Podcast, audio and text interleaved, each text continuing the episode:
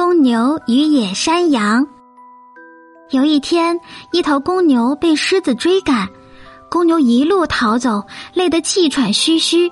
好不容易看到前方有一个山洞，便逃了进去。可是狮子却守在洞外，等着公牛出来。洞里住着一群野山羊，但野山羊对这位避难的朋友并不友好。他们认为公牛好欺负，对公牛又踢又顶。公牛忍着痛对野山羊说：“其实我并非打不过你们，我在这里忍受屈辱，并不是害怕你们，而是害怕那站在洞口的狮子。等狮子走了，我就让你们知道我公牛的厉害。”狮子终于等不及，失望的走了。于是公牛狠狠的收拾了野山羊一顿。这回野山羊们可尝到了苦头。